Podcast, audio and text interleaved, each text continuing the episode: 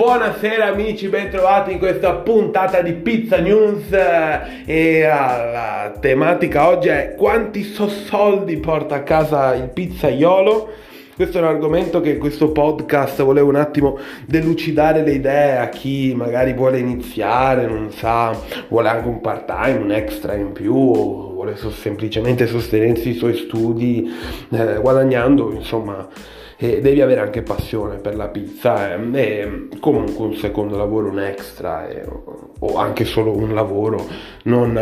fa mai male per vivere in questa epoca moderna di oggi. E quindi l'argomento principale è: quanti soldi puoi guadagnare dalla pizzeria o svolgendo il mestiere del pizzaiolo? Bene, allora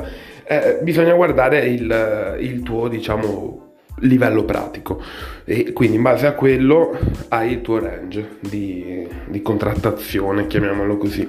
Quindi sai che il range, diciamo, di un pizzaiolo, partendo da quello basico, quindi quello che ha appena iniziato, ha poca pratica o aiutante proprio, quindi quasi stagista, partiamo dai 5 euro all'ora ai 7 euro all'ora, così circa. Poi passiamo al livello pratico, quindi l'aiutante pratico è un secondo pizzaiolo che però è come se fosse il primo,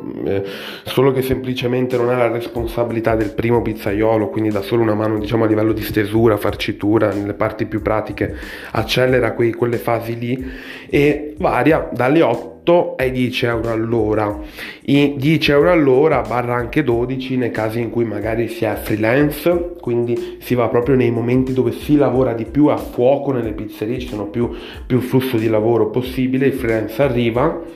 velocizza le pizzerie a colmare le richieste dei clienti, quindi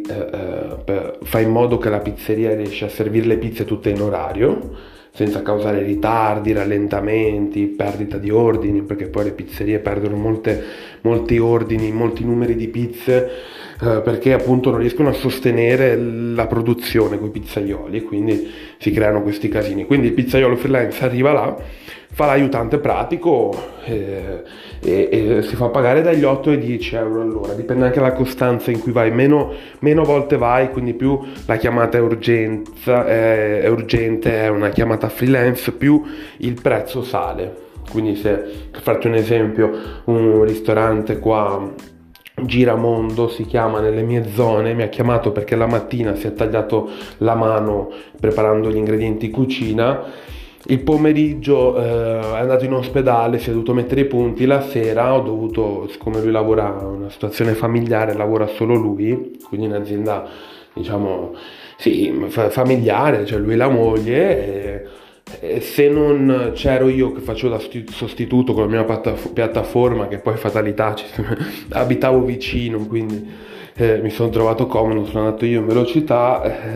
mi sono fatto pagare di più. Infatti adesso non scendo nei dettagli, però mi ha pagato il doppio, però effettivamente se non c'ero io lui doveva chiudere, perché ci sono molte pizzerie anche che comunque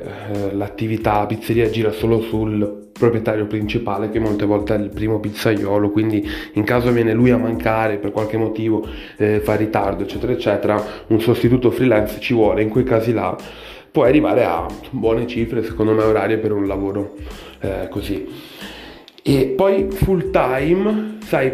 navigano gli stipendi dai 1.000 a 1.300, all'estero si raddoppia tutto, poi dipende anche là poi il rapporto, diciamo, stile di vita, stipendi. E questo è il livello pratico, quindi sai che il range è dai 5 euro all'ora e anche 12 euro all'ora in Italia, all'estero puoi arrivare anche a 20 25,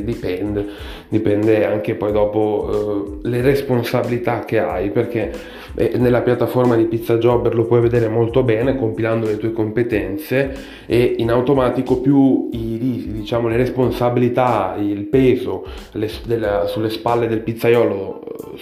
i pesi sono alti, più il pizzaiolo può pretendere uno stipendio con qualche commodity in più, tipo il vitto all'alloggio, o abbiamo, per farvi una testimonianza breve di un signore a non mi ricordo adesso la città di preciso, a Berlino, dove gli hanno dato, vediamo se riesco a trovare il nome, sì, a Rosenheim. Abbiamo trovato sulla piattaforma Pizza Jobber un pizzaiolo che si è fatto dare anche la macchina per andare là al lavoro,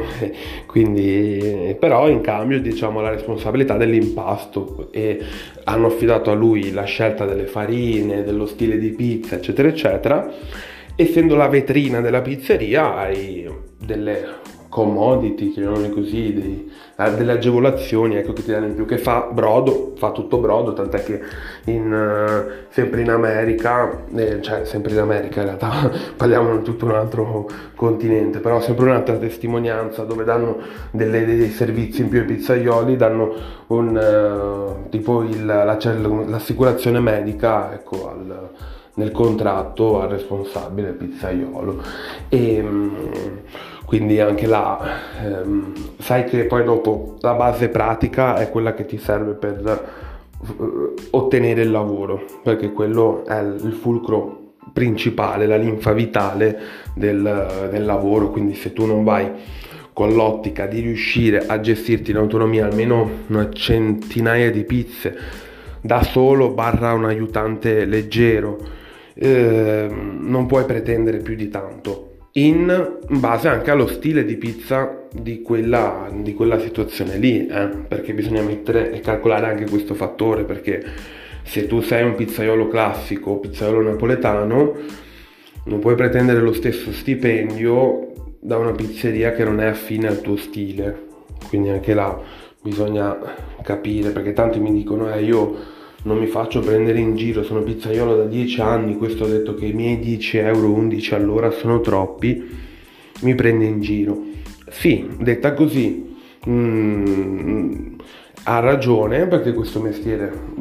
deve essere valorizzato, però è anche vero che il proprietario, lo capisco, perché lui mi dice: senti Armando, 10 euro all'ora per il livello pratico che ha lui sono troppi. Quindi è diverso, nel senso che quella pizzeria là, avendo uno stile a modo suo, gli dispiace per quel pizzaiolo che a tanti anni ha speso ore e tempo in quella pizzeria, però in quella situazione là non è adatto, quindi occasione sfumata. Quindi metodo freelance, come consiglio a tutti gli aspiranti, è la cosa migliore per iniziare, perché ti adatta già, diciamo, a tutti gli stili di pizza che ti potrai ritrovare, così non rischi neanche di trovarti questi buchi o differenze di impasto. Sai che il metodo freelance quello riesce ad adattarsi a tutti gli stili, dal morbido al più duro, e